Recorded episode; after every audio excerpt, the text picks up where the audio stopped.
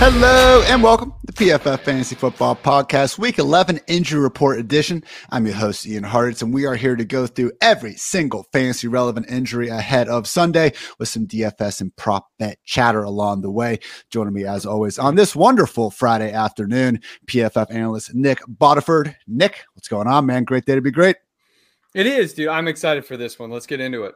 Let's get at it. And with that, we're going to go position by position, ripping through all these injuries, hopefully about 30, 40 minutes, and then get to the rest of the show. So, Bills quarterback Josh Allen not playing in a bunch of snow that likely would have had Devin Singletary unable to even see. He is not listed on the injury report with that handy dandy right elbow injury. So, Browns defense, 31st ranked defensive scoring and EPA allowed per play.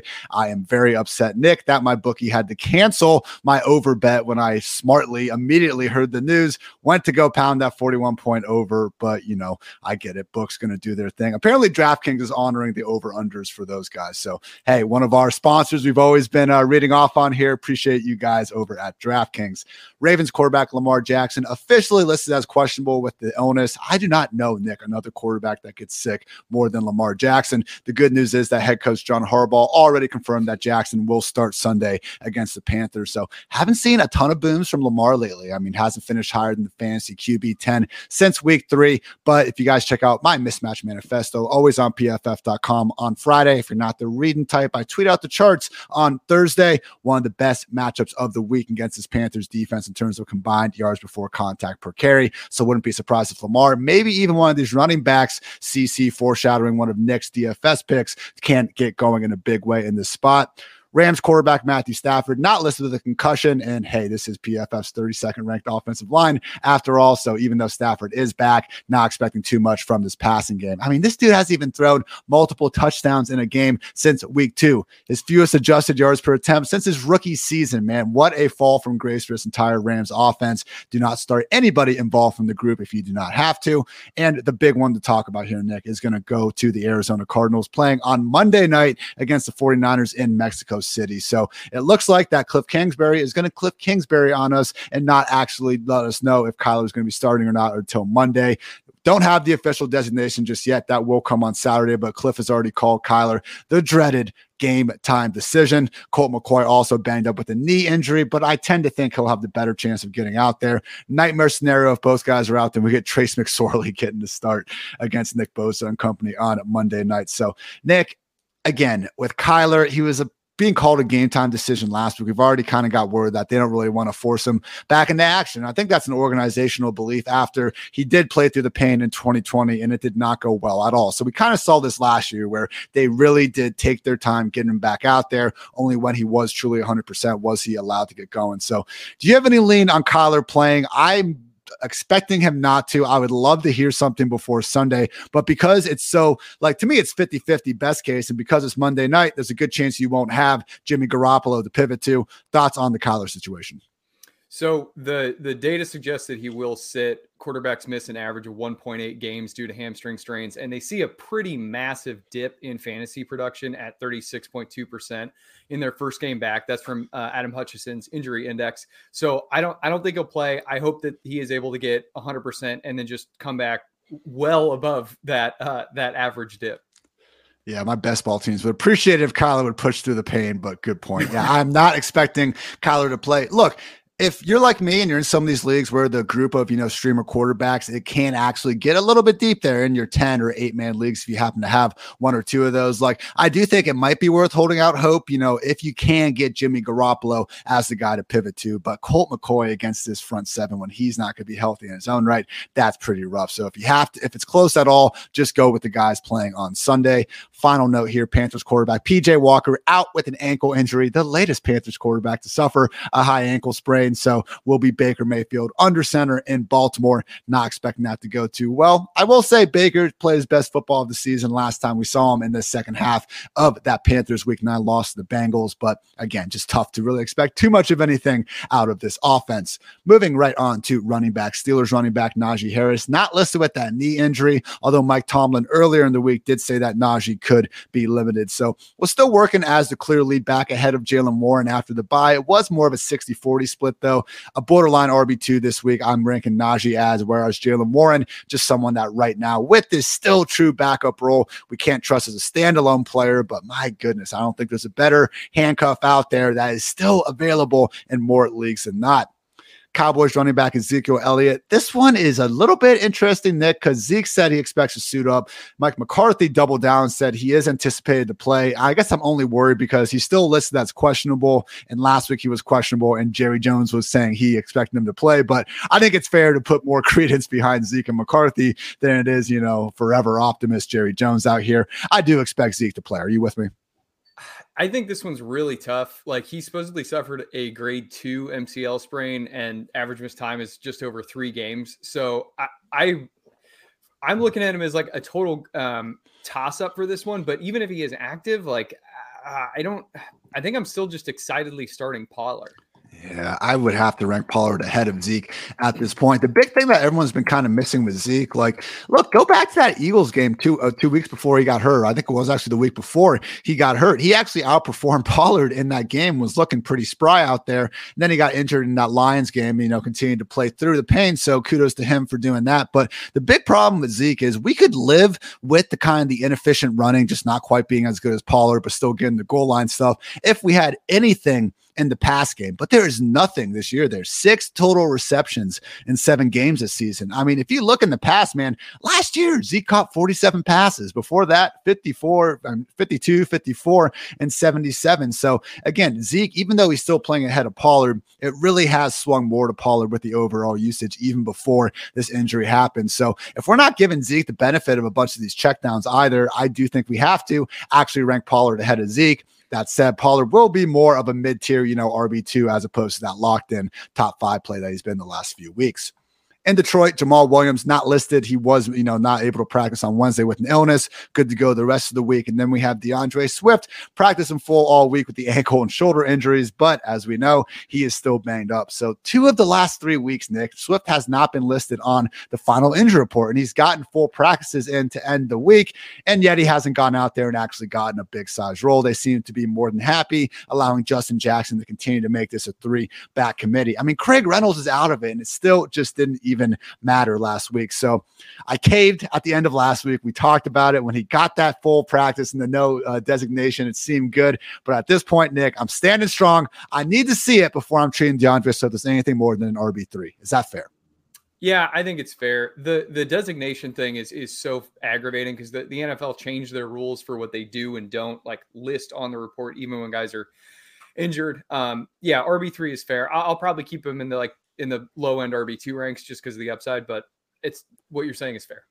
It's one of those things too, where if you do have him at the bottom of your top 24 because of the buys and because some of the other injuries, that's fine. Not someone that like needs to be shoved in the starting lineup. So by any stretch of the imagination, only thing I know with Jamaal Williams, guys, 15 plus carries in all but one of his last seven games. This has been a Giants defense that we've seen Drake, ETN, Pollard, McCaffrey, and almost Dameon Pierce go for over 100 rushing yards against.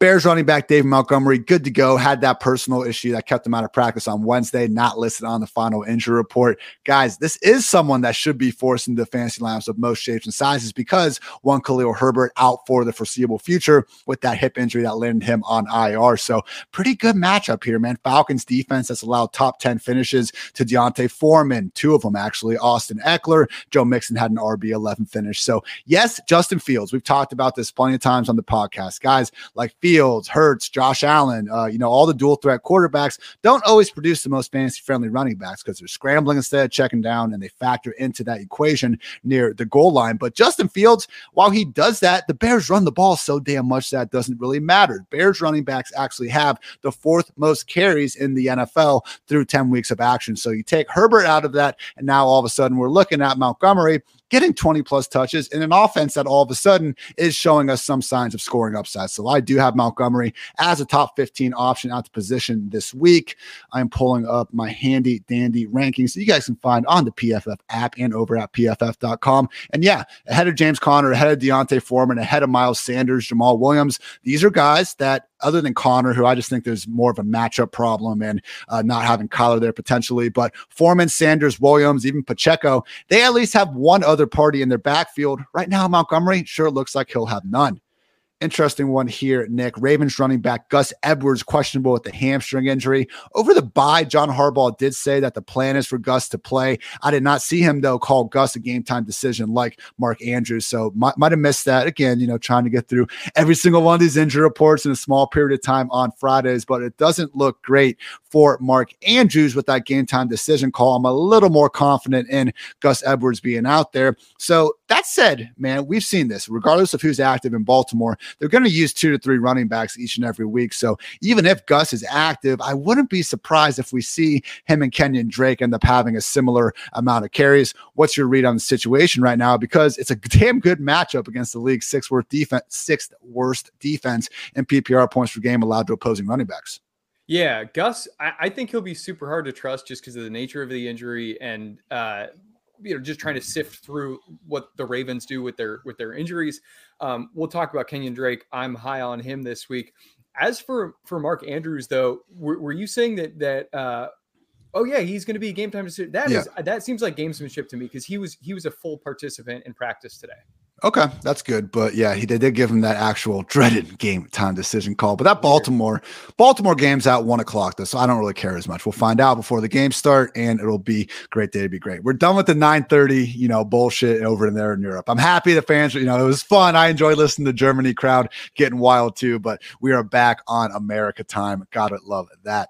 Bengals running back Chris Evans, questionable with a knee injury. It's only notable because I've been talking about Samaje Perine being one of those better handcuffs to go get if you have the room to. Because guess what? One injury to Joe Mixon, and it did seem like Perine was going to be really set up. And while I still do believe that, this could make it closer to a 60 40, 50 50 split. We didn't know how serious Evans' injury was. The fact he's been practicing in a limited fashion and he's questionable goes to show you that it's not overly serious. Another backup running back that just has some minor ramifications. Colts running back Deon Jackson not listed with that knee injury. So Jonathan Taylor last week kind of lost in, you know, how angry everyone was about Christian McCaffrey's role was the reality that Taylor really did get the old CMC role, 93% snap rate. So maybe Deon Jackson does kind of take the Nyheim Hines role and Taylor goes back down to more of a 70, 80% uh, back. But guess what? You're starting him either way. I think it's more of just a question of what's Taylor's actual sky high ceiling. But Nick, this matchup in particular, man, just a little bit with uh, some of our DFS takes. But I love the idea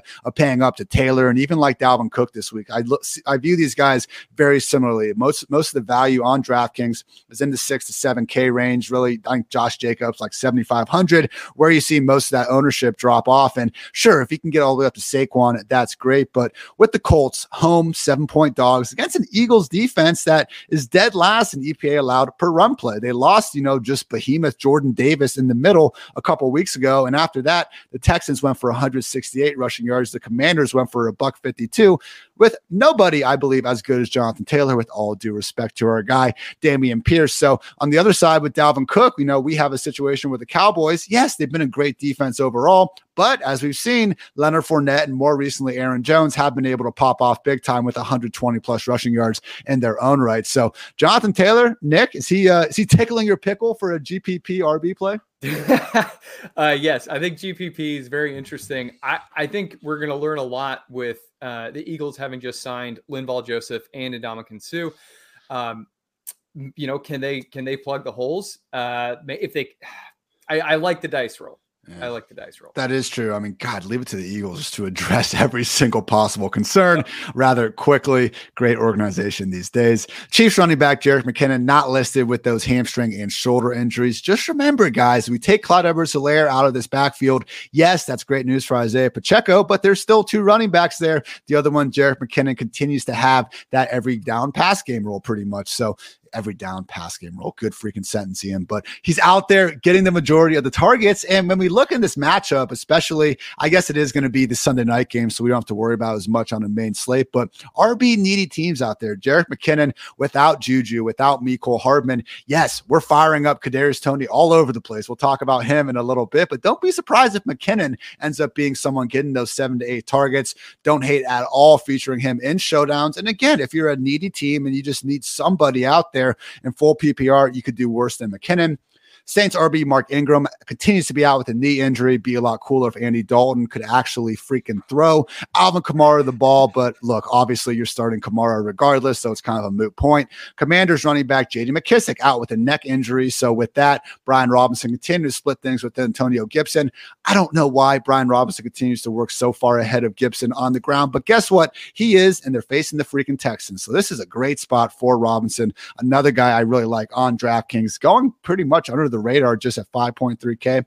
The Texans have had nine games this year. They've allowed the overall RB1 or RB2 on five separate occasions. So, really is a defense that I don't think that they're going to be able to stop. What's going on here in Washington? Let's go B Rob and Gibson uh, to a lesser extent. And finally, Raiders running backs Brandon Bolden, Ameer Abdullah, good to go, but that's okay. Josh Jacobs still very much a beast.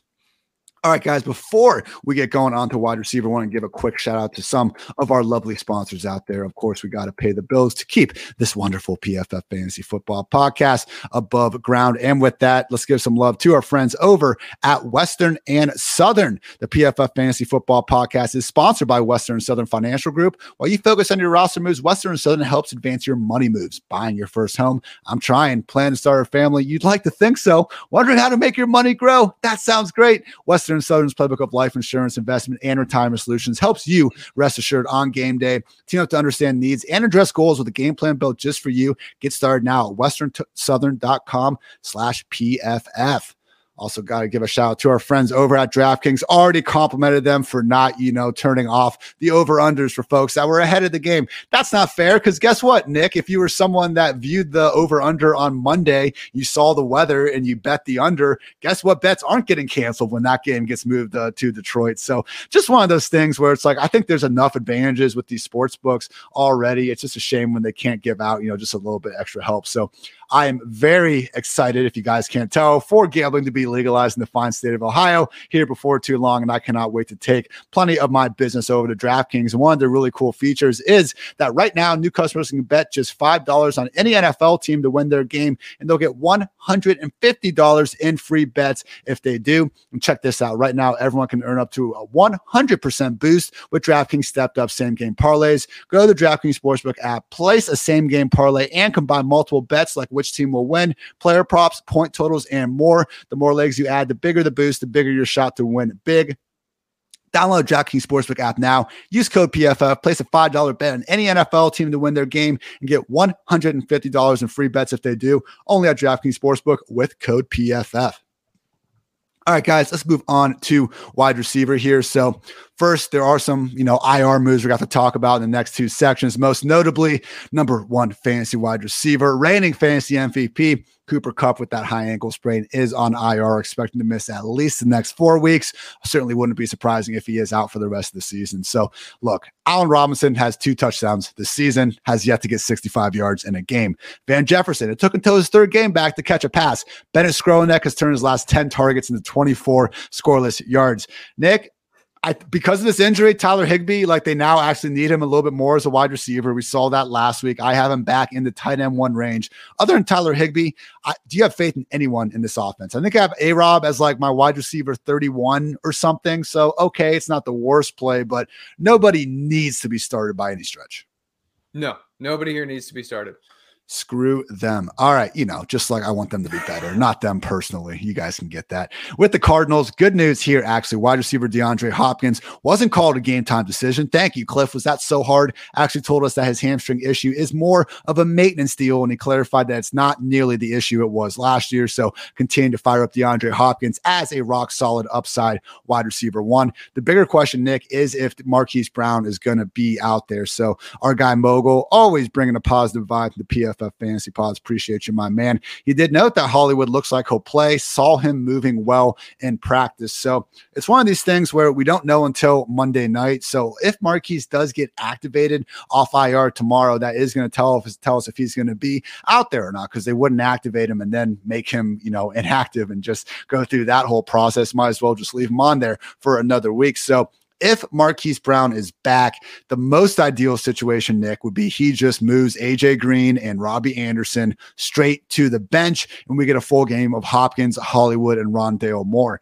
I am not 100% confident that's going to happen, though. We did see this happen last year where AJ Green and Antoine Wesley unfortunately kept having that full time role, and Rondale Moore was relegated to more of a gadget play. So Rondale playing a lot better this year than did last year, just to be quite frank with it.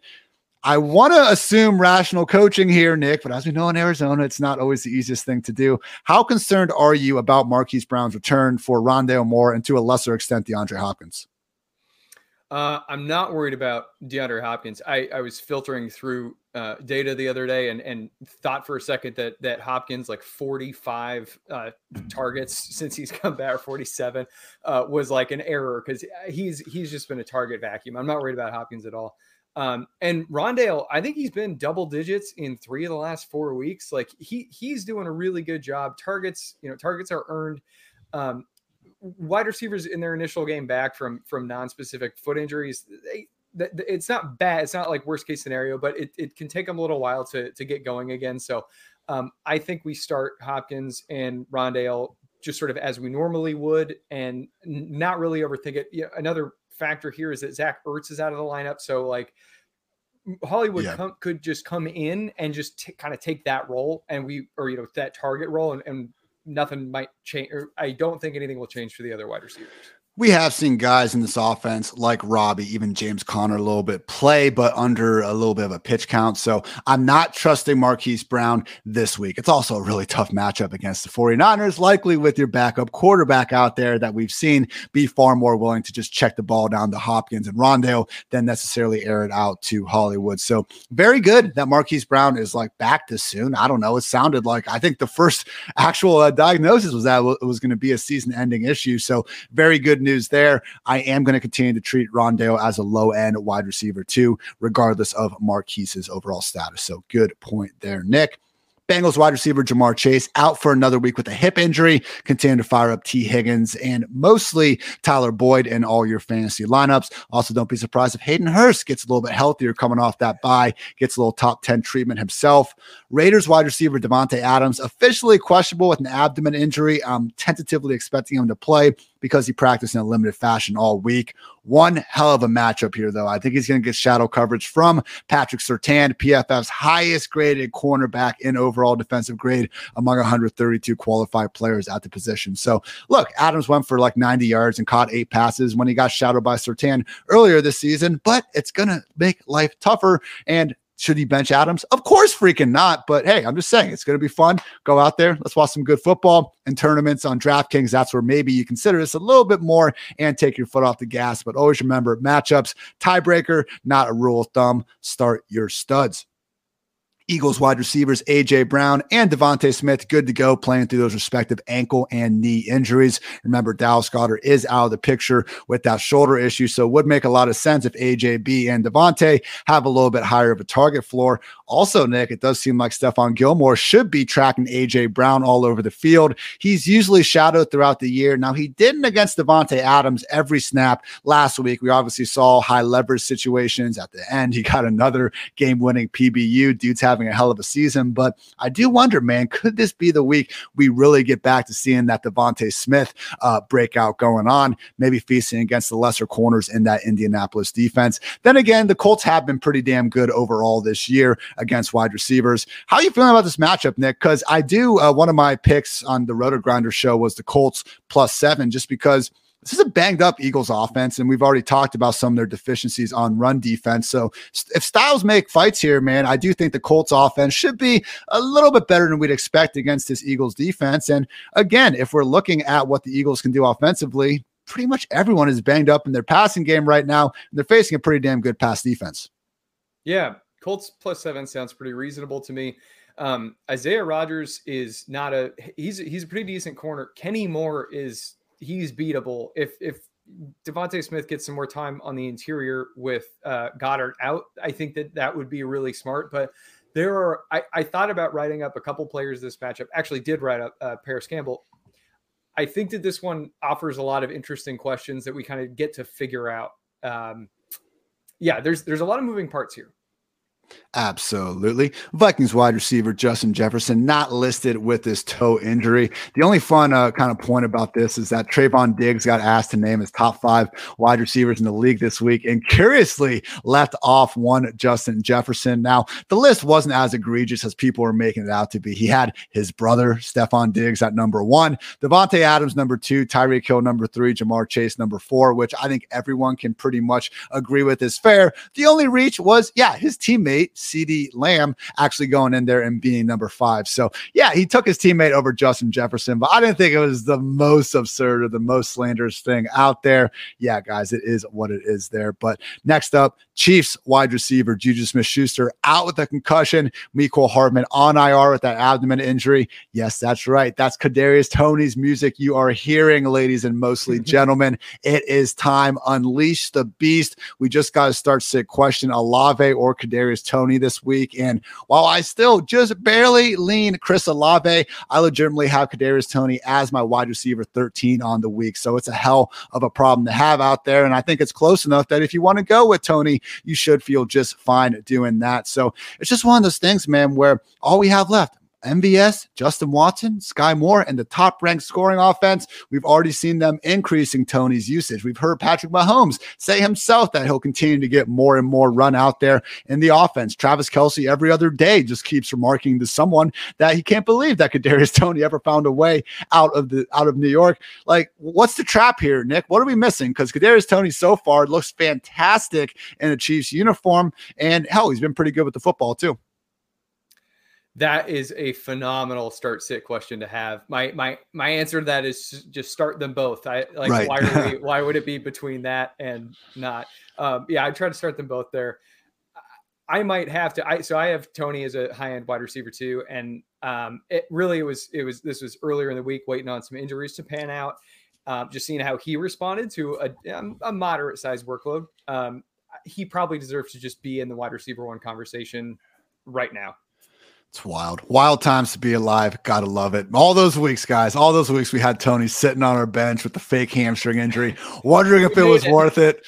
We made it. Hopefully. Fingers crossed, knock on wood. Let's go, Kadarius Toney. Love the freaking memes of him, you know, saying Patrick Mahomes and just getting the laser eyes treatment on Twitter. Fun times being had by all these Kadarius Toney managers. All right, Bills. Oh, wait, Angels back. He also has Tyler Boyd. Jeez, man three of my top 14 wide receivers. Pick your freaking pick your fighter. They're all awesome choices. Appreciate you tuning in though, Angel. Bills wide receiver Isaiah McKenzie, not listed. He had some, you know, worrying illness earlier in the week, but he is good to go. Interesting, man. I think Isaiah McKenzie is low key a pretty good uh, wide receiver three this week. He ran around 80% of Josh Allen's dropbacks last week. He's been distancing himself from Khalil Shakir now ever since that brutal game he had against the Chiefs quite some time ago. So with McKenzie getting the feast on a Browns defense that's 31st in scoring and EPA allowed per play. And oh, hey, guess what? First round pick and slot corner Greg Newsome ruled out the concussion that he just suffered on Friday. So I don't like McKenzie's over on 25.5 receiving yards. I love it, Nick, and don't underestimate what he can do as a pure fantasy piece as well with the Giants. Wan'Dale Robinson, questionable with the hamstring, got downgraded on Thursday. It sounds like he still has a chance to play, but look, we already had enough volume concerns here. Only wide receiver that is fantasy viable this week is going to be Darius Slayton, who Nick very rightfully called out as a nice breakout play last week. Great job by you, Nick.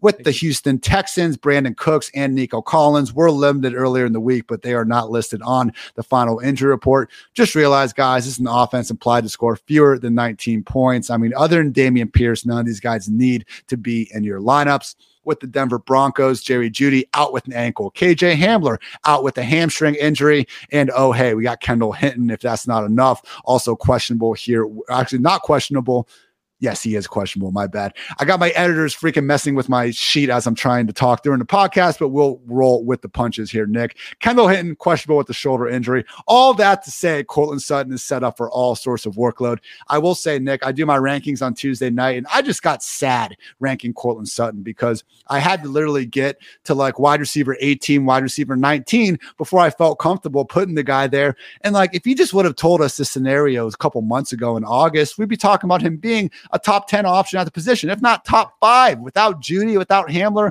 without anybody there. Absolute madness. So, where do you have Sutton this week? Because right now, I have met wide receiver 19 ahead of fellow guys in fairly brutal passing games like Diontae Johnson, like DJ Moore like Brandin Cooks and among other guys, but I would still start guys like Gabriel Davis, Amari Cooper, even DeVonta Smith ahead of Courtland Sutton this week. How do you feel? Yeah, I've got him as the wide receiver 22 right now. And I, oh. I actually I'm gonna do updates this afternoon. I he might end up as a high end wide receiver three. Miguel, I would go with Gabriel Davis over George Pickens and Parris Campbell and that start sit. Good guys to have, though. I really do think Pickens, we're going to see some big days here potentially this week against an overrated, in my opinion, Bengals secondary. Parris Campbell, three top 12 finishes, last three games of Matt Ryan under center. Just a little more worried about that Eagles game. Again, I think it can be close, but I think their path to success is going to be more so on the ground than through the air. What's up, Nick? He's he's lining up against a backup uh, slot corner, Josiah Scott. I wrote him up in the uh, wide receiver cornerback matchup. I like him a lot this week. Okay, that's fine, but we're still taking Gabe Davis over him. That's yes, the only thing. Yes, sir. Yeah, yes, that's sir. all. But Parris Campbell certainly on the up and up, more than worthy of wide receiver three consideration. With the Chargers, another freaking primetime game time decision. If I was commissioner of the NFL, everybody, I would make primetime game time decisions illegal. But until then, we're going to have to continue to deal with it. So, Chargers wide receiver Keenan Allen is questionable with the hamstring, and Brandon Staley called him a game time decision. Mike Williams also questionable, but he came out and said that he expects to play. So, that's awesome. Immediately back on the wide receiver two map, feeling good against the Chiefs secondary that has allowed the fifth most PPR points per game to opposing wide receivers this season. But again, they play on Sunday night. So no, you can't trust Keenan Allen. I mean, you'd have to have like a pretty funky start sit thing. I mean, I would start Kadarius Toney over Keenan Allen straight up, even if we find out he's going to be back there. So man, if it's like Keenan, like an MVS or something, then okay, you can probably ride it out. If it's Keenan and I mean, hell, I'd I'd probably start Brandon Aiyuk over Keenan. I'd start uh I'd start Rondale Moore probably over Keenan. Eh, that'd be a tough one. Yeah, still. I think so. Yeah. All right. It's just unfortunate we got to go through all this with Keenan. Hopefully he gets healthy sooner rather than later. DeAndre Carter is not listed, but yeah, with that, with Carter and Josh Palmer, guys, even with only Mike Williams coming back, it's going to be pretty severe downgrades for both guys. All right, we can rip through some of these now. Patriots wide receiver DeVante Parker, questionable with the knee. We only care about Jakobi Meyers anyway. Commanders wide receiver Curtis Samuel, good to go with that shin injury. Wide receiver 26, 37, 13, and 64 finishes in four games with Heinicke under center. Rock solid wide receiver three. Saints wide receiver Jarvis Landry, not listed, working as the offense's number two wide receiver, and an offense that has scored 23 points in their last uh, eight quarters. Not great. Lions wide receiver Josh Reynolds looks to be on the wrong side of questionable, downgraded to a DNP on Friday. Kalif Raymond, Tom Kennedy on the outside, Sun God in the slot who is the only one we really care about here. Jets wide receiver Corey Davis out with a knee injury. Why does this matter, Ian? Because believe it or not, when we did get the first three weeks of Zach Wilson being back under center, Corey Davis was leading this offense in receiving yards. Without him in the picture, Garrett Wilson, we can feel much better about going back to as a talent based wide receiver three. Don't forget before the bye, 115 yards and 92 yards on eight catches uh, before heading to that bye. Maybe the Elijah Moore slot experiment, you know, completely changes things, but I will believe it when I see it there. And finally, Bears wide receiver N'Keal Harry ruled out with an illness. Maybe now Chase Claypool will like actually get a chance to play a little bit. They traded a second round pick for their wide receiver five at the moment. Um, I know it's early. I know he's learning a playbook, but I don't know, guys. We see uh, TJ Hockenson go to Minnesota and just immediately playing 90% plus snaps. Kind of wish they could figure that out. In the meantime, Darnell Mooney, a soft wide receiver three, and that is it for wide receiver at tight end. Another one of those damn game time decisions, Nic. At least this one is for a one o'clock game. It's going to be Mark Andrews with that knee and shoulder issue. So, look, if Andrews is healthy enough to suit up, we are firing him up as a top two option at the position, as always. If not, Isaiah likely becomes interesting. So, I think it's a tier here Nic, where it's Kelce, like just looking at the overall rankings, Kelce, Kittle, and Hockenson, I think are pretty deserving of the top three spots. Dalton Schultz, four. If you even want to put him in that top tier, okay. But after that, where we have Everett, likely, Freiermuth, Pitts, even like Kmet, if you wanted to scramble those guys, rank them in any, any order you want, I probably wouldn't overly disagree with it. I personally have it Schultz number four, Everett five, Isaiah Likely six, and then Freiermuth and Pitts. How do you feel about Isaiah Likely if Mark Andrews is ruled out? Uh, the only name that that was different in our like in our our grouping there was just I have Pat Freiermuth just a little bit below, but like our all of those names are are my top eight. So okay.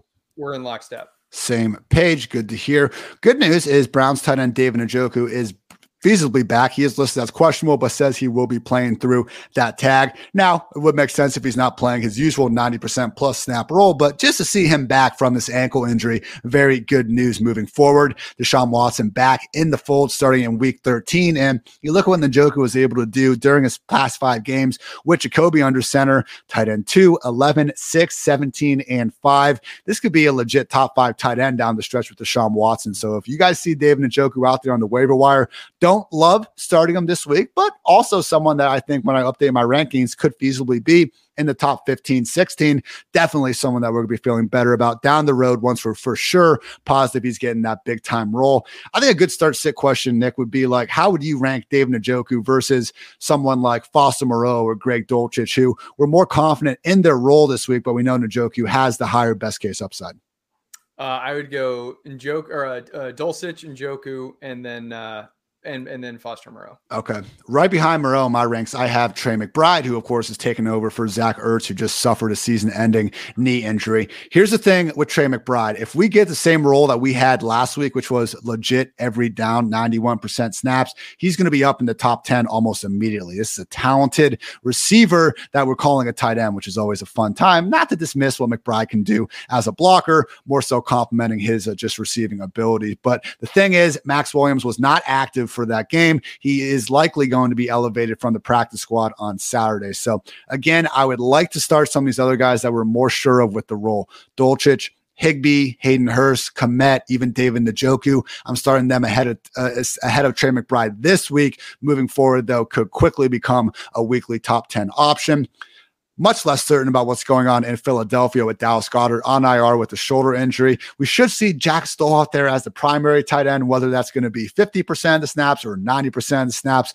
remains to be seen. Do you have any feel on that one, Nic? Because my issue is it doesn't even look like Stoll has all that much, you know, upside. Our friends over at a player profiler comped him to Anthony Fasano, which, you know, didn't exactly get me pumped. I I opted for uh Calcaterra, Grant Calcaterra. I keep wanting to call him Kyle Calcaterra. Um, Grant, Grant. Calcaterra. Yeah, uh, just because he is the like he kind of he had a better collegiate receiving profile. I'm not like pumped about him, but I, I, think I added him in like one or two industry leagues, and I added Trey McBride everywhere I could, um, just to you know just hold him and see what happens. And after one week, you can probably drop him. Can you name the other tight end on the Eagles roster right now? The other time, uh, no, I'm stalling. He, he, he played quarterback in college. Tyree I, Jackson. That's a fun no, one. not have gotten it that could be a fun one. But yeah, and and the story here, I do not think there's going to be a fantasy relevant tight end in Philly during Goedert's absence. Bears tight end Cole Kmet, good to go. He had that thigh injury earlier in the week, not listed on the final injury report. I would just say, people like he has five touchdowns over the past three weeks on 15 total targets. So it's one of those things where hey, he's scoring, and as long as Justin Fields keeps on having a high passing touchdown rate, it's going to be fine. But man, this is still just such a low volume passing game. Nothing against Kmet. He's clearly shown he has a good ability to go find the end zone, but don't be surprised if it is going to be a bit boomer busty down the stretch. Good news, Charles, um, G- Gerald Everett, Chargers tight end, not listed with that groin injury, went for six catches, 71 yards against this very Chiefs defense back in week two. I think he warrants top six treatment at the position. Final few notes uh, Giants tight end Daniel Bellinger out again with that eye injury. They're using a committee behind him, can't trust anyone. Colts tight end Jelani Woods is out with a shoulder injury. They're going to split up things with Kylen Granson and Mo Alie-Cox, so we can't really trust them. And finally, Commanders tight end. This one's interesting. Logan Thomas is not listed with a rib injury. He actually did run a route on 79% of Heinicke's dropbacks last week, which is as elite as we could basically ask for. Usually it's that 80% threshold, 79% okay. We'll take it. And we got Armani Rogers out with a knee injury. Armani is kind of their other tight end that they are more willing to throw the ball to versus guys like John Bates. So, hey, man, Washington going up against his Houston secondary, 30th ranked group and coverage grade. I mean, I think guys like, like, look, I would start Foster Moreau, Trey McBride, even probably like Tyler Conklin and stuff among others ahead of Logan Thomas. But I've heard worse ideas in DFS land. Do you have any feel here for Logan Thomas, Nic? You basically just said it. I wouldn't start him in redraft. I'd consider him in, in GPP, but like that that knee, we talked about that early in the season. I think he tore three different ligaments. Like it's he hasn't looked the same. Yeah. Yeah Damn. All right, two other notes, just real quick on defense. Steelers safety uh, Minkah Fitzpatrick somehow had the appendectomy like last Saturday. He's good to go, already practicing in full, not listed, and he'll be back. So this is going to be the first time since I believe week one. That was when T.J. Watt, I believe, originally got hurt. That the Steelers are going to have Watt and Fitzpatrick back fully healthy. So wouldn't be surprised at all. Not saying they're going to dominate the Bengals, but should at least be a more uh, decent defense here moving forward. And we also have Texans cornerback Derek Stingley Jr., number three overall pick in the draft out with a hamstring injury. So I had my shadow uh, matchup column go up on Thursday, and I was well aware that Stingley was expected to shadow Terry McLaurin, and I couldn't have cared less because you looked at the guys he's been facing this year. Courtland Sutton, Mike Williams went for over 100. Davante Adams did as well. I think AJ Brown got held to like 59, but he's even scored a touchdown in that matchup. So for me, looking at Terry McLaurin, who has just been eviscerating everyone that's tried to shadow him this year, I love Terry to begin with. I was upgrading him because of this matchup. So of course, when we lose this guy and now we get the backup in the equation, I'm not going to be fair in that. So again, Stingley, very, very bright future. He's being asked, though, to cover legit number one wide receivers. So that's why he's not even graded inside of PFF's top 100 cornerbacks this year in pure coverage grades. So, guys, can't miss prop of the week. We were able to come get home on the Dalton Schultz one. I'm trying to do a better job not screaming it at you, you know, 10 times during the podcast, but we'll aim for two or three here just to make sure you get it. Terry McLaurin over 59 and a half receiving yards. And what's wild to me about this one is I expected to see the similar reasoning with Dalton Schultz last week, Nic, which was the quarterback change of one quarterback being way better for the receiver than the other one. This one, I can't even figure out why the line's so low. I think it should be 10 yards higher because for the season, McLaurin is averaging 73.7 receiving yards per game. And with Heinicke under center, he's gone for 73, 113, 56, and 128. So again, 30th ranked secondary in PFF coverage grade, and they just lost their number one freaking cornerback. So, what am I missing here, Nic? I get it. It could be an erratic Heinicke performance, and there are some other weapons here, but Terry McLaurin, man, eighth in the NFL in receiving yards, can't even get a prop at 60. That's just that's a slap in the face, man. Yeah, so we'll we'll slap them right back. I wrote uh, I, I put Terry McLaurin as a wide receiver to target this week. I, I love it. Great stuff. We will slap the shit out of them back. Before we get finished up here, Nic, let's give a quick shout out to our friends over at Sleeper. Got to do our sleeper segment of the week. And our sleeper of the week, I'm going to go back to my guy, Isaiah McKenzie. And I would say those are my two favorite props I've managed to find digging around over overall. So Isaiah McKenzie, again, just 25.5 receiving yards is his receiving prop. And I even think as a wide receiver three against the Browns defense that is without Greg Newsome. And guess what? They were pretty terrible, even with Greg and Newsome out there this year, specifically against the pass. So getting to move indoors this potential shootout now. Isaiah McKenzie, number three wide receiver in the NFL's, I believe. Are the Bills still second ranked scoring? If they're not, they're top five fantastic offense that we know is capable of putting up all sorts of yards at the drop of the hat. Isaiah McKenzie, my sleeper of the week. You got a sleeper of the week, Nic? I'm putting you on the spot here, but I don't know. Yeah. Any anyone? Hey, who you got? Yeah, yeah.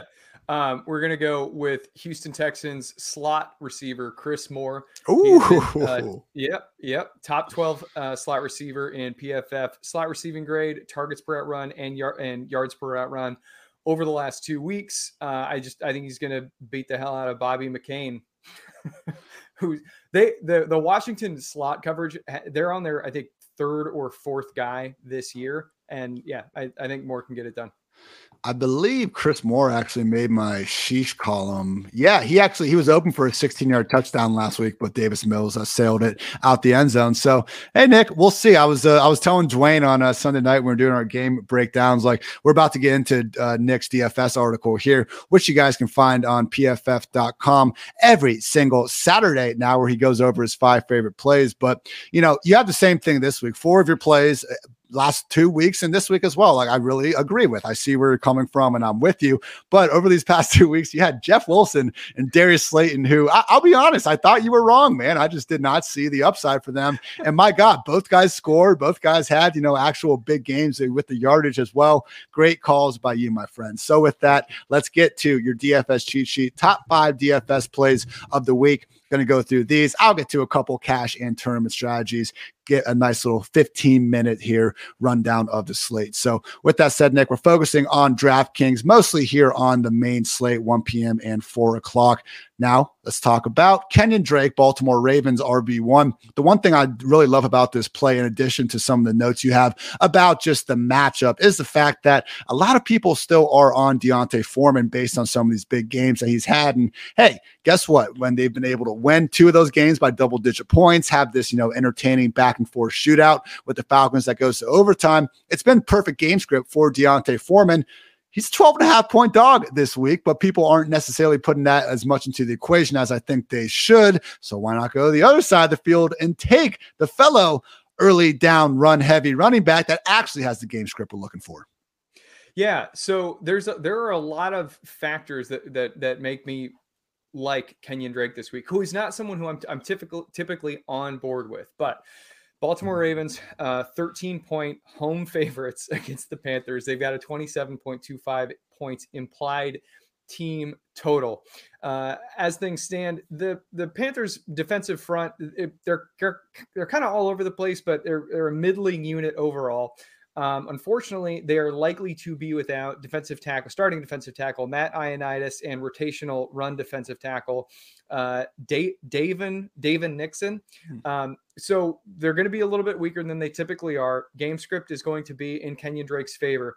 I've also got some weather report data in here. Um, there's a, a, great piece that I found by Scott Spratt from 2018 at PFF where he talks about the effect that um, sub 30 degree weather has, as well as uh, wind speed has on the game. Without getting too deep into this, basically, uh, the the figures come together to to project like a five percent dip in completion percentage for the, the with the current forecast uh, at Baltimore Stadium. Baltimore is a really smart team. I, I think that they're going to be aware of the difficulties they're going to face weather-wise, and so I think that they're going to give a little bit more to the run game even than they normally would because of that. Um, Quickly, uh, Nic, on on that weather front, I always love checking out Kevin Roth NFL Weather Edge over at Roto Grinders, and we do have two games in the yellow this week, which means you do have to consider downgrading those passing games. So yes, Panthers in Baltimore. His notes are saying it's breezy, especially early, sustained winds around 15 miles miles per hour with gusts up to 20 miles per hour. And that usually is that magic point that we can't expect some downgrades. The other matchup, Detroit against the Giants, where he knows similar to Baltimore, especially early, going to be an issue, but the wind should be tapering off late. So fair to prioritize the run games in those games versus the passing attacks. Cool. Um, so when we get to Gus Edwards, uh, I've included the the uh, the volatility with with hamstring injuries as it pertains to running backs in the article. Um, they come with a 14.3% re-injury rate. They've got a 24.9% dip in fantasy production upon their initial return. That's as always props to Adam Hutchinson. Um, he has had uh, two weeks to get right and or three weeks to get right, but they tend to miss three games, so he's technically going to come back a little bit early. And I'm actually what was his so he went limited limited and okay limited again so he gus edwards is not fully healthy does that mean he won't play we don't know but given the current situation, I think that Kenyon Drake is going to have a decent sized workload here. The other thing is that Drake has kind of just been dominating the passing down work. It, he doesn't get a huge amount of, of passing game volume, but it is his to lose. And as a rusher, he's he's not running uh, terribly well through contact, but he is being efficient uh, on the ground. So things are all just kind of coming together here. I think for potentially a multi touchdown outing from Kenyon Drake. Um, the uh, the Panthers, so they are averaging 19 uh, opponent rush attempts inside their own five per game, which is Jesus. second most in the NFL. Wait, wait, wait. no, is that like on the season? That is, uh, you can go check this out. This is per the uh, PFF offensive line, defensive line uh, matchup uh, uh, chart, and and I was kind of shocked by that figure. Maybe I'll have to go double check that figure, but as it, it, says in there, the raw total per game. 19 um, rush attempts inside the five per. Uh, we gotta get that fixed. Jesus Christ! All right. But. I mean, yeah, we, we, can take a look at it, but perhaps a more a more helpful uh, uh, data point, which I have in here, is their rush touchdown conversion rate allowed inside the five is at 47%, which is bottom five and also very believable. So I think Kenyon Drake can have a nice uh, game here. But yeah, t- tell me what you think. No, I think all that's fair, even uh, with our potentially faulty inside the five rate aside. I think every look at the end of the day, it's a running back looking at potentially upwards of 15 to 20 touches inside of an offense at home, favored by 12 and a half. And one of the things you can check out in my mismatch manifesto article is the reality that the Ravens have one of the biggest advantages at the line of scrimmage of the entire week in terms of their combined yards before contact per carry. So, really, only the Lions against the Giants and the Bills against the Browns are better positioned. And hey, Kenyon Drake not getting nearly as as much attention as guys like Devin Singletary and even Jamaal Williams on DraftKings. So cool with that call. Next up, you're going back to the well with the man that has four straight weeks as a top five fantasy quarterback. Justin freaking Fields now all the way up to 7.6K on DraftKings this week, facing off against the Falcons in Atlanta. So we got that dome life in a week where we are having to deal with some of Mother Nature's bullshit. So looking at Fields, I think the one interesting thing, amongst others, that you bring up in the breakdown is the fact that he only has a 7.1% projected ownership rate, which you guys can find at And this really is something at quarterback that we see a lot, even the more chalky quarterbacks, which he's not necessarily this week, only fifth highest on the week in terms of projected ownership. But as much as, you know, getting off the chalky running back or wide receiver can make sense, at quarterback, we tend to see the overall ownership much more flat relative to other positions. So just from that case alone, I mean, don't be afraid to keep going back to the well with this guy, and especially when he continues to have arguably the most fantasy friendly role in all football. I mean, the Bears have been perfect because we actually have the dual threat quarterback putting up points on top of a horrendous defense on the other side of the ball that forces him to keep his gas on, you know, keep his foot on the gas for 60 entire minutes. So talk a little bit too, Nic, about how, hey, it actually could be a not rare game. Again, they've had some passing success in the past few weeks too, but man, I know AJ Terrell was questionable with that hamstring injury, but even before he was out, man, this was already a rough unit. Expectations for Justin Fields this week against the Falcons. So uh, the the the fun thing with this is that Fields has really uh, excelled as a, a, an intermediate depth passer between 10 and 19 yards down the field. That's also where the Falcons are just getting blowtorched. Um, so they're in in that range. They're number 27 in PFF uh, uh, coverage grade. They are they're this is so bad. They're they're 25th in yards allowed per coverage snap uh, 32nd, uh, no, excuse me, 25th in catch rate allowed, and they are they are the most fantasy friendly team or, or offensive friendly team uh, in yards allowed per coverage snap on targets between 10 and 19 yards down the field. Uh, they're 25th in explosive pass play rate allowed, and their open target rate is 39.5%. Uh, That's 19th. And I think that all that is really interesting here with um, one Fields' ability to to deliver the ball in that area. But what I see matching up very well is the speed of Darnell Mooney and Equanimeous St. Brown. Uh, you know, St. Brown, he's he's not what his, his brother is per se, but they are both 88th percentile in uh, the 10 yard split in their 40 yard dashes. And with this open target rate and this propensity for allowing big plays, I think that those guys can have, I think that they can help Justin Fields get to a, a big time passing day um, on that in, in that intermediate area of the field. Um, we don't need to cover in depth how good of a rusher Justin Fields has been. He is insanely elite in this regard, and the Atlanta Falcons um, front seven is is really not very good uh, against the run. They're allowing 1.58 rushing yards before contact. That's fifth most.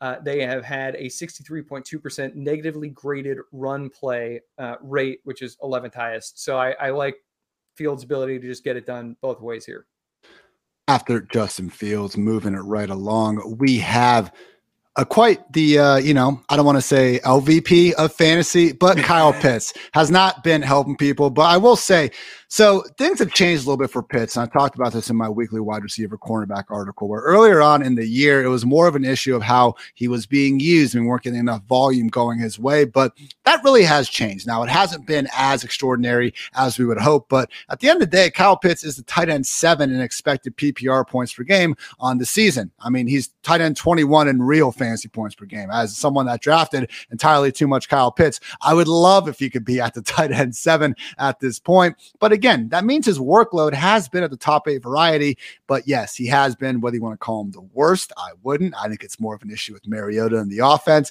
I'll say most unlucky tight end out there. League high 34.2 fantasy points per game, not per game, overall, below expectation on the season. Only Chris Olave and Diontae Johnson have more unrealized air yards than Kyle Pitts. So the opportunities are there, Nick. We saw him a couple weeks ago with the ball in the open field go for 80 yards and a score. He has the upside. We know what he can do. Can this be the week and a potential shootout with that game total? One of the few. I think it's only Bears, Falcons, and Chiefs, Chargers in the 50s this week. Can we finally get behind Kyle Pitts? Come on. I think so. Uh, I like him a lot as a GPP play. I think you could fire him up in cash too. Um, among NFL tight ends with 30, uh, no, excuse me, 30 NFL tight ends with at least 25 targets. Uh, Pitts is number two in targets per route run. He's number seven in yards per route run, uh, number one in average depth of target. What, what is fun about this matchup is the Chicago Bears linebackers, uh, their interior guys, are both kind of uniquely bad in their own way. So uh, Nicholas Morrow, he's a very good tackler, but he allows a 71% open target rate. And Um, and he is sorry, he is yeah, he's so he's the sure tackler. Uh 71% open target rate and an 83.9 catch rate allowed. Now he is good at wrapping guys up once they've secured the pass, but he is really bad at preventing completion. So I think that Kyle Pitts can get the job done there. And Pitts has kind of struggled in the the catch rate department. And I, I think a lot of that is just because, like you said, Mariota, he struggles to get in on target, but Morrow is a guy who's going to give Pitts a lot of room to run. Now, uh, the number two interior linebacker here, uh, Jack Sanborn, is the guy who replaced Roquan Smith. Um, he is just like he's he's just bad all over. Um, he's allowing 2.18 yards per coverage snap. That's 35th among 40 linebackers over the last uh, two weeks since he was since he's become a, a starter. He's got an 87.5 uh, open target rate. So like Sanborn is he's just he's just out of his element, Donnie. Uh, but yeah, I, I, I, like I like what Pitts can do uh, against both of these guys, and the way that the the Chicago Bears have changed their play calling since Week Six has one opened up their own offense, but two facilitated a, a higher pace of play for their opponent. Um, and so I I think that ultimately what has been good for Justin Fields is also good for their opponents. Uh, the Falcons have a 26.25 imp- uh, 26.25 point implied team total in this one. Um, I I mean I know overs aren't really hitting this year. There theirs is at 49 and a half and I I think they have a shot at hitting that. So I Kyle Pitts, he's always risky, but this one this one looks good as they always do, but this one looks good. They do always look so good. And I appreciate your little shout out to Donnie there. Well done. Good, sir. All right. Before we get to your main event, and your main event is a certain Rams running back as a little spoiler, but I want to talk about CeeDee Lamb, a bit safer of a play. 7,500 on DraftKings just might not be high enough for a guy coming off that 150 yard, two touchdown performance, continuing to get to work from the sweet, sweet, friendly confines of the slot. And I think that has been the big change that we've seen this year, you know, missing from the Cowboys offense. That that, you know, faltered when it, when it did not need to falter down the stretch last season. When they lost Michael Gallup, what happened? They moved CeeDee Lamb to the outside and they had Cedric Wilson going from the slot. That's why you would have these annoying games like in the wild card round when you look up at the targets and CeeDee Lamb has five and Cedric Wilson and Dalton Schultz having far more. So just that, man, just having CeeDee Lamb more so in the slot. They've been willing to use him even in the backfield a time or two. He's getting, you know, schemed up to sort of touches we see. And as we saw last week, one of the latest guys, you know, just burned Jaire Alexander to a crisp at points. So CeeDee Lamb, we've always known the talents there. The usage is also there, and they're doing a good job scheming him. I know Kellen Moore gets a lot of flack, and you know we can point to certain decisions made at certain times, and you know help back up some of those claims. But hey, at least for this year, doing a great job with CeeDee. It's been awesome to see him really start to catch his stride with Dak under center. You like his chances of torching old man Patrick Peterson and backup Duke Shelley there on the outside. Yeah. So, um, so with Duke Shelley, he is actually he's their number three uh, no, number four cornerback because they've got Dantzler on injured reserve and then his backup, uh, Akayleb, uh, what is his name? Akayleb Evans. He's out with a concussion. So Shelley, now Shelley did come up and he made a great play uh, at the end of the game last week. Uh, but he he was, I think, a, a, Chicago Bears cast off from last year, so that's not a great sign. Uh, Patrick Peterson, he has been really good. I think that one, the way Lamb wins, I think that he can kind of succeed against him. But two, I don't think he's really going to have to. Uh, the the wide receiver cornerback matchup chart projects him for 10 snaps against Patrick Peterson. The the really exciting part here is the 19 projected snaps against slot cornerback Chandon Sullivan. Lamb um, so I, for a variety of reasons, I per, I enjoy talking about GPP plays, but I think that Lamb is justifiably the chalk wide receiver play this week. Uh, the the PFF projections have him, I think, at like twenty five point seven percent rostership rate. That is going to be really high, and it also might be hard to keep up with other teams in the field if you don't have him. But across the board, CeeDee is is basically a top six slot receiver in the NFL. He's number four in PFF. Uh, receiving grade, he is number six in targets per route run, number three in yards per route run. Um, the, the, list goes on. He's number one in explosive pass plays generated, and that's super exciting. He has 16 of them in the slot. That's, he leads the, all NFL slot receivers by a margin of uh, three explosive pass plays. Um, Chandon Sullivan, conversely, 4.1% explosive pass play rate allowed. That's 26th uh, uh, in the NFL with number one being uh, good. He is he is uh, 28th in PFF slot coverage grade, 88.4% catch rate allowed. That's number 28. Um, he, he's CeeDee's going to torch him. He's going to freaking torch him. It, it, looks like CD is going to torch him. I I think that sometimes the the chalk plays can be a little bit risky, but this one looks like it's going to be a lot of fun if you guys do want to complement a chalk player or two with some more lower owned guys, I do have five wide receivers that I am looking to really feature in a lot of my tournament lineups. Tyler Boyd sitting there, a little bit overpriced, you might argue, and because of that, could come in under 5% ownership against the Steelers defense. That's that problem with slot receivers for years, and specifically, Boyd has scored in two of his last three against them. Also, anytime touchdown odds at plus 175, not looking too shabby. Chris Olave just had his second finish out outside the top 24 since week two. Now expecting him to catch that Jalen Ramsey shadow. He has only been assigned to DeAndre Hopkins on the season. And with that, we have a decent enough matchup against a Rams defense that gets a lot of respect, but and for good reason. They have Donald and they have Ramsey, but they aren't this invincible juggernaut. This is still a defense that's allowed, you know, the eighth most PPR points per game to opposing wide receivers this season. Might actually be 10th, but my point is, you know, this can be a winnable matchup for Olave, who has again one of the more fantasy fantasy friendly workloads in the league. Amari Cooper, also someone that what we're fading in a shootout in a dome because of these arbitrary home away splits that apparently have only impacted Amari Cooper and no other NFL player in the history of the league. Like, look, man, I asked Kevin Cole, who I enjoy talking to every Wednesday and Thursday here on the PFF Fantasy Football Podcast. Kevin, much smarter person than myself about some of this stuff, just in terms of his ability to run regressions and models and stuff that I usually just put into Excel and move on to the next thing. I asked Kevin, is there any truth, anything to the idea that Cooper could just be like a significantly worse player on the road. No, it's noise. Okay. Even 17 game seasons are such a small sample compared to any other sport. So I'm balking at the home away splits. Amari Cooper against the Bills secondary that's still banged up, still not getting Tre'Davious White back. Don't be afraid to go the well with Cooper or even Donovan Peoples Jones, who's affordable enough in his own right.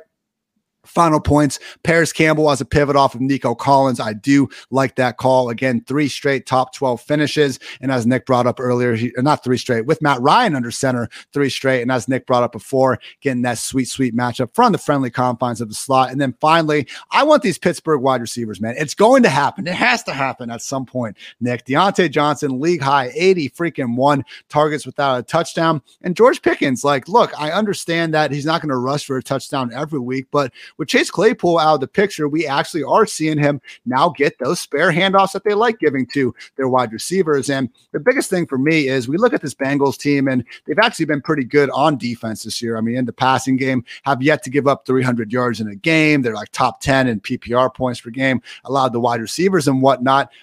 I think it's a little bit flawed, man. You start looking at their actual schedule. Here are the quarterbacks that the Bengals have had the pleasure of facing this year. Mitch Trubisky, Cooper Rush, Joe Flacco, Tua for like a quarter, and then Teddy Bridgewater the rest of the game. Lamar Jackson, okay, yeah, that's tough. After that, Andy Dalton, Marcus Mariota, Jacoby Brissett, and PJ Walker slash Baker Mayfield. So yeah, you know, you can only do what you're going to do against the competition that's placed in front of you. But you take away Chidobe Awuzie, who's done a pretty good job against Diontae Johnson over the years, and maybe just maybe we see Kenny Pickett start playing a little bit like a first round pick and we get some finally fireworks going in this offense. So Diontae Pickens, even some Pat Freiermuth, definitely some GPP options I'm looking for in the passing game. And with that, Nic, our main event. Tell everyone why, if you can keep your streak going here. Jeff Wilson two weeks ago, Darius Slayton last week, and now Kyren Williams, Rams running back. What's what's going on with Kyren? So uh, remind me, I, uh, I, I spaced on sharing my uh, over unders, my um, my. Well, okay, we'll get to, we'll get yeah, to them. Yeah, we'll get back to those. But uh, so Kyren Williams, all right, he's a GPP only play. I'm, you know, don't put him in a cash lineup, and he, I think you need to be in a pretty rough spot to think of him in a redraft format. I probably will start him in a redraft league though. Um, the Los Angeles Rams are uh, three point road underdogs against the New Orleans Saints. So I think the, the game script will lean a little bit pass heavy. Last week, Kyren, he was not, he was not, he did not put up gaudy results in the box score, but his his usage data was really promising. Uh, in his first NFL game, he outsnapped Darrell Henderson 11 to 9 on passing downs and 4 to 2 in goal to go situations. He was more efficient as a rusher, although he didn't got he only had well, one carry. He took it for 9 yards. Um, what is really exciting with this, though, is among 39 NFL running backs with 10 receiving snaps in week 10, Williams 30 targets, 30% targets per route run rate and 3.00 yards per route run rate were second only to uh, Jerick McKinnon on the week. Um, oh, excuse me. Uh, his his targets per route run rate was fifth, and the yards per route run was uh, trailed only Jerick McKinnon at 3.11. Those are sizable targets per. I mean, we we want like our number one receivers at these kinds of, of levels. And again, the workload it was a it's a small sample size, but that was an extremely promising debut as as a a uh, I think a junior in, at the University of Notre Dame. Last year, he produced an 18.4 targets per route run rate. That was tied for 14th among all uh, NCAA running backs and 1.47 yards per route run rate. That was that was sixth. Um, so he has a good pass catching profile, and it was it was good to see him continue that in his first um, NFL game. Now, there's some injuries at play here. Cooper Kupp is obviously out. I don't think that Williams can just become Cooper Kupp's replacement, but they both work in the short area of the field. And Matthew Stafford, with some injuries on the offensive line, is going to be looking for an outlet pass with Cooper Kupp off the field. Williams maybe could steal a little bit of that. As it pertains to um, injuries on the New Orleans side of things. They are very likely to be with. Actually, I think we got a ruling on at least one of these guys, but Pete Werner was uh, all three uh, linebacker. Pete Werner was two DNPs Wednesday and Thursday with an ankle injury. Marcus Davenport was two DNPs with a calf injury. Hold on, I got it. I got it. Uh, Pete okay. Werner is ruled out. Cameron Jordan is ruled out, and Marcus Davenport ruled out. Three for three. Yeah. So so we have three uh, front seven starters who are who are going to be out this week. Um, and these are not guys who had been big, like extended uh, injury absences that have been already influence, in, influencing New Orleans um, run defense data. These are these are regular starters who were just out this week. Uh, that's significant. Uh, New Orleans 57.6 PFF run defense grade is middle of the NFL. It's 18th in the NFL. Uh, they have a long list of missed tackles, 49 of them so far. That's eighth, eighth most in the NFL, and they are allowing a 64% touchdown conversion rate um, inside the five. That's third highest in the league. So if this data holds, this usage data hold, I mean, it would be great if it increased, but if it just holds and he continues to to lead passing down snaps and lead on goal to goal touches, the the table is set for Williams to just have a great game out of nowhere. Um, again, he is a GPP play, but you know we're, we're looking for home run hits, and he he identifies um, in that regard. So I think the one, especially when you hit Jeff Wilson a couple of weeks ago, the play here with Kyren is hopefully getting ahead of the incur- the really encouraging usage. If we see him go on and like take control of this backfield or just be the clear cut pass down back, we're on it this week. Whereas if we see it this week, then next week he's going to be the term play that everyone is talking about, potentially taking the step forward. My concern would be that a lot of those numbers could be skewed by the fact that he only had five snaps in the first 10 drives, and they basically threw him out there for the entirety of the final drive. That said, he really made the most out of all of his touches on that drive. And you can say it was mop up and the defense wasn't trying as hard and all that. But my God, Cam Akers is dead last in the NFL in yards per touch. Darrell Henderson, I think, has generally been good. I think he's probably over the past two years consistently been the Rams' best running back. And Sean McVay still will not give the guy any sort of benefit of the doubt when it comes to actually trying to give Henderson the full feature workload we've seen here. So,